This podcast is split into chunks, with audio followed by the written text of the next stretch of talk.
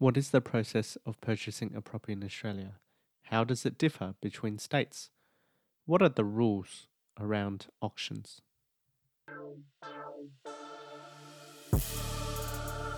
My name is Dan. Welcome to the Passive Income Doctor podcast.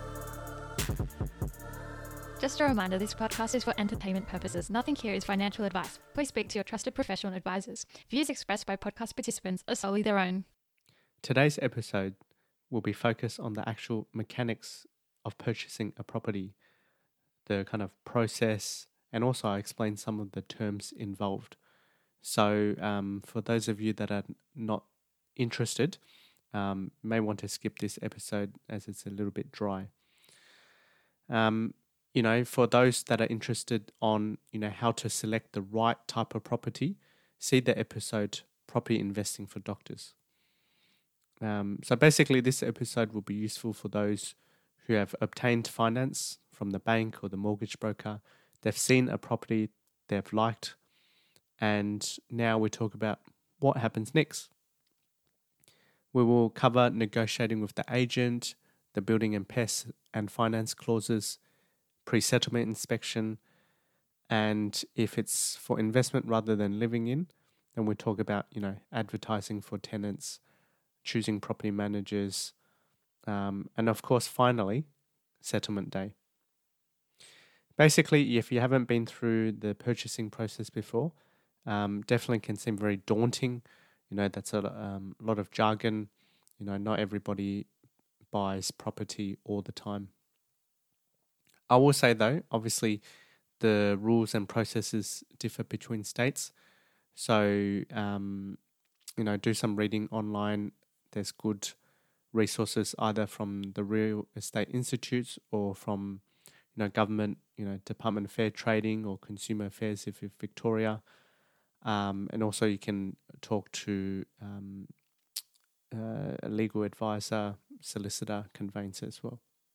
Through my personal journey and also helping families and friends um, i have experience with purchasing process in three states new south wales Queensland, and Western Australia. So I'm going to talk about New South Wales predominantly, just because that's my home state um, and a bit more familiar with that. So Sydney and Melbourne, um, so Sydney in New South Wales and Melbourne in Victoria, you know these are more kind of auction centric uh, cities compared to other places in Australia. So a typical campaign um, you know, leading up to auction is, you know, four to six weeks. Although the trend in recent years that is that they've been shorter due to many factors, such as, you know, being a very hot market in 2021, uh, COVID restrictions, things like that, that have often uh, shortened it. So often the selling agent might bring forward the auction date if there's many, you know, pre-auction offers and it's just getting a little bit uh, difficult or time consuming for the agent to present these offers, and they just think it's just easier to just bring forward the auction. Uh, remember, the real estate agent is acting in the best interest of their client, which is the seller, and not you as the potential buyer. So obviously, they're trying to get the best purchase price for their vendor. So you can't really rely on what they tell you as fact. You need to do your own homework, due diligence. Um, you know, if they say, "Oh, this structure, this share, this pool, meets council approval, or you know, I think you can you know build a granny flat at the back.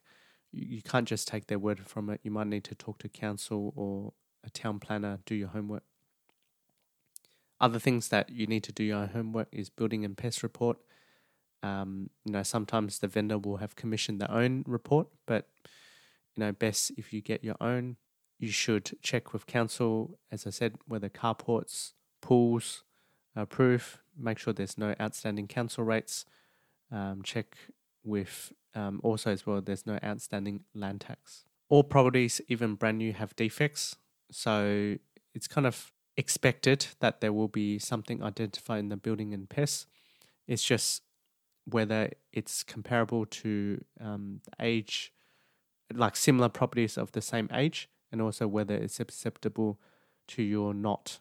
You know, for example, some people might be completely turned off by termite, but then you know you can assess how bad is, is it and what extent.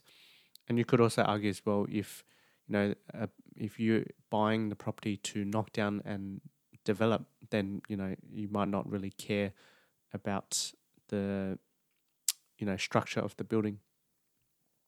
If it's an auction, there's no cooling off period. Often, when you sign a contract in New South Wales, there's about a five day cooling off period where you can change your mind, but in auction, there's no cooling off period.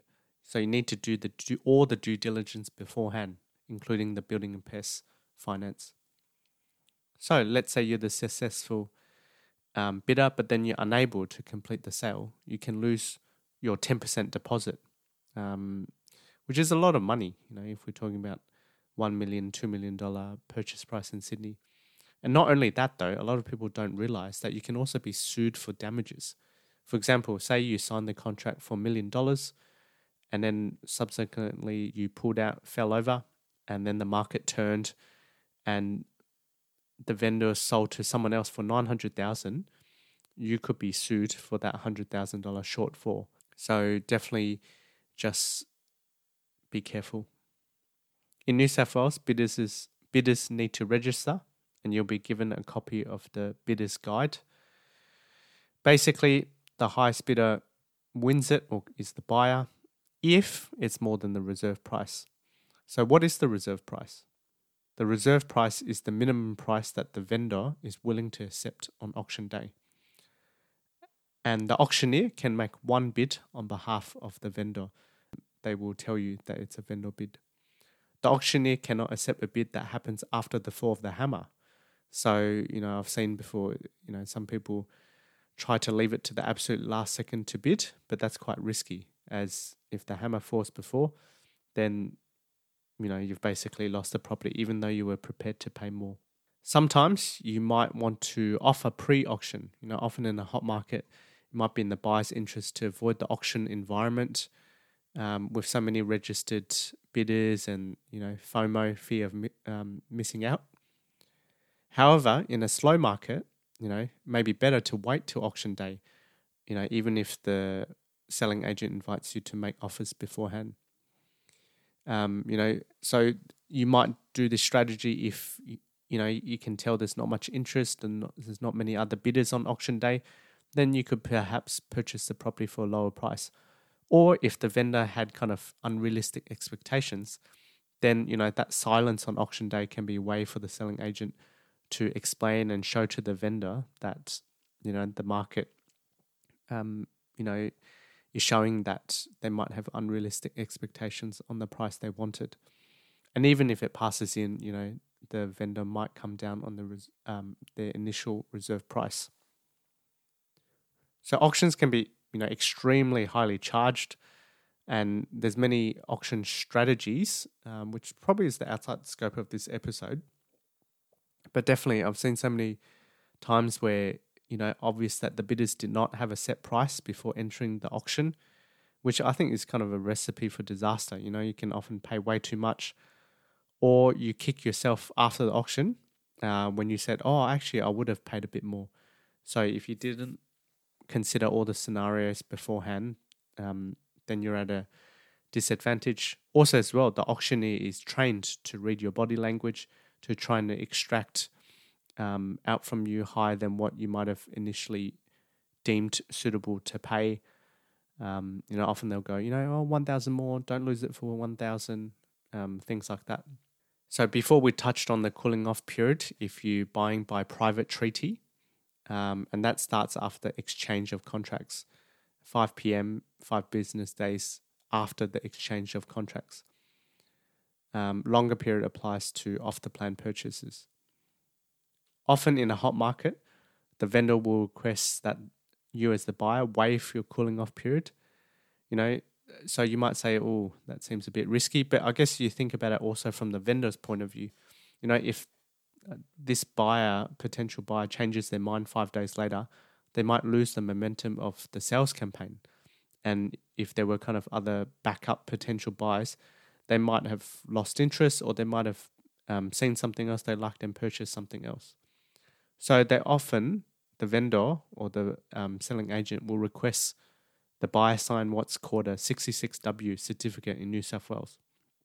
Basically, it waives the cooling off period. You then put in your 10% deposit. Um, but yeah, you need your solicitor conveyancer advice um, for them to issue this 66W certificate and to advise you about the implications. And we talked about this exchange of contracts. You know, that's when it's actually legally binding. Um, lots of people caught out, they just think, oh, yeah, the selling agent told me this price, I've put it price, I've signed it, you know, it's a done deal. That's um, not necessarily the case. So the verbally the selling agent, you know, might accept it, but there's a chance of what's being called gazumped, uh, where suddenly someone else offers a high price and they ditch your offer and basically sign an exchange with someone else's offer, leaving you without the property. And yeah, gazumping is legal. You know, a sales agent is obliged to present all the offers in writing to the vendor at any stage prior to exchange, and they have to, as as we said before, act in the vendor's best interest. Um, it's also worth noting though that it's not always about price. Sometimes the selling agent might advise the seller to accept an offer, um, might not necessarily be the highest, but it might have more favorable terms. So, settlement in New South Wales is six weeks or 42 days after exchange of contracts. The solicitor or conveyancer will check your identity, um, what's called verification of identity. You know, they'll check you have either citizenship or permanent residency. So, why is this um, relevant. So, foreign buyers need approval from the Foreign Investment Review Board or the FIRB and provide details of their citizenship and visa status. Foreign buyers pay a higher stamp duty um, in all states, I believe, but including New South Wales. So, the stamp duty or transfer duty surcharge of 8%, which is huge, you know, on a $2 million purchase the stamp duty for Australian um, citizen purchaser would be around 100,000, but if you're a foreign purchaser, it's 250,000, which is quite a significant amount of money. So, in recent news, though, um, I came across that Revenue New South Wales is um, is saying that the surcharge transfer duty and surcharge land tax is inconsistent with Australia's double tax treaties with New Zealand, Finland, Germany, South Africa. And as a result of this, they will cease charging the surcharge um, duty or land tax as well on citizens of these countries immediately and has committed to refunding any surcharge duty land tax paid on or after 1st of July 2021. So watch this space. So settlement in the old days uh, was a bit more uh, clunky, and you know it's now all moved to electronic, which is more streamlined. Um, often they use PEXA, which is basically an electronic workspace. So in the lead up to settlement day, there's a few things that needs to be done. So your solicitor or licensed conveyancer will check the accuracy of all the documents and financial information as well. Um, they do the checks, you know, such as any outstanding uh, land tax, wa- um, water bills, council rates, um, and they make adjustments depending. Um, you know, for example, if the seller has already prepaid one year of council rates, and you know you purchase it kind of three months into the year, um, then I guess you have to kind of refund the seller nine months of the council rates where you're going to be the owner rather than them. So on settlement day, your solicitor or conveyancer will then electronic sign off all the relevant documents and financial settlement numbers, you know, pay out different parties such as the banks. Usually, or not usually, but often the fees for the settlement to pay the solicitor or conveyancer is often kind of taken out as well. If the finances are electronic dispersed as directed and authorized and the relevant documents are lodged, at the New South Wales Land Registry. Um, you know, this is you know talking about transfer titles as well. So, as I say, I'm not a legal expert, um, so definitely if you want kind of more information, you definitely can ask your solicitor on conveyancer. But basically, all gets done, and often you get an email after saying, you know, congratulations, settlement has occurred. There were a few things I've uh, left off, um, which is the pre settlement inspection. So some people say you should do it a couple of days before, some say you should do the morning of settlement. I mean, there's pros and cons to both. You know, if you do the this pre-settlement inspection sooner, there could be time to fix stuff. Um, but then also as well, after you inspect it, then maybe a few days later, you know, something else gets damaged, window gets smashed, or you know, hailstorm or something like that. So that's kind of a risk. Basically, the purpose of this inspection is to check that it's in the same condition as when contracts exchange. So you're not nitpicking, saying, "Oh, you know, you know, kitchen bench looks a little bit dirty" or stuff like that. If it was in the same condition as when you signed, um, you know, that's that's what is the standard. Um, so yeah, I guess you're looking for stuff like if a window has smashed, you know, if there's any fixtures that was agreed would remain, such as the dishwasher, curtains, light fittings, um, make sure they're still there, not taken out. Um, also, as well, if there's any kind of significant amount of rubbish, you know, like, you know, shed panels or, you know, large kind of bulky furniture or um, rubbish, you know, these would have to be fixed by the seller or you can negotiate a reduced sale price, know, maybe a few hundred, few thousand dollars, depending what it is, um, if it can't get fixed, I guess, in time for settlement. So they talk about this term of like time is of the essence. So, you know, minor things um, shouldn't delay settlement. Other things that you can check in your pre settlement inspection are making sure the NBN box is there, appliances are in working order, you know, oven, aircon, power points, um, cooktops, are the toilets flushing, are the fans working, is the hot water working, um, I think I've had a property manager perform a pre-settlement inspection before, and um, they must have not checked the cooktop was working, and then you know after settlement, you know found out that's not working. Then obviously, um, you as the new owner, it's kind of your costs. So that pre-settlement inspection is quite important. Either doing it yourself or having someone you trust. Um, you know, if it's interstate, it could be a property manager. In the contract of sale, the seller is required to ensure the property is in the same condition as it was on the day of sale, except for fair wear and tear. You know, if the dishwasher is broken prior to the sale and isn't agreed and outlined in the contract of sale prior to signing, then the vendor's kind of no obligation to fix it. So now we've settled, you've got your congratulation email. Um, the selling agent will give you the keys or they'll give it to your property manager if it's an investment property. Woohoo! So kind of then you kind of talk about um, you know rental advertising. If it's an investment, sometimes you can negotiate with the selling agent or the selling side conveyancer to be able to advertise um, the photos or the for rent prior, which can be quite good. And I've also heard of instances where you can, um, say, you wanted to do certain renovations, can obtain early site access. Um, usually, they probably won't allow you to kind of do works as such, but it could be you know getting trades to quote and um, and stuff like that. And I've also heard of uh, you know say you can negotiate in the contract of sale, you know the ability to do one open house prior to settlement for prospective tenants.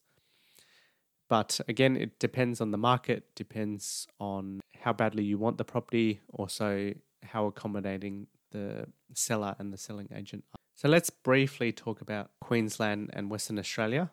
But overall, you know, what are some key differences that jump to mind in Queensland? You know, less likely for the property to go to auction. It's not a really auction centric market. In a slow market, you can use the building and pest report to negotiate the price down. Often you might itemize up the things identified in the report and ask the seller to re- um, reduce the sale price by that amount. But important to understand that they have no obligation to accept that. Although in a slow market, they might worry that might not get another buyer as easily, so they may accept. They might counter offer a lesser amount as well. So in Queensland, if you you know have the subject to building and pest clause, which is pretty standard. You can also pull out of the contract if there are structural issues. You know, they talk about major structural damage or severe termite infection are kind of examples of what's considered reasonable to terminate the contract. You know, you get your get out of the contract and get um, deposit back. However, in Western Australia, you cannot negotiate the price of sale down after the building and pest, even if there are structural issues.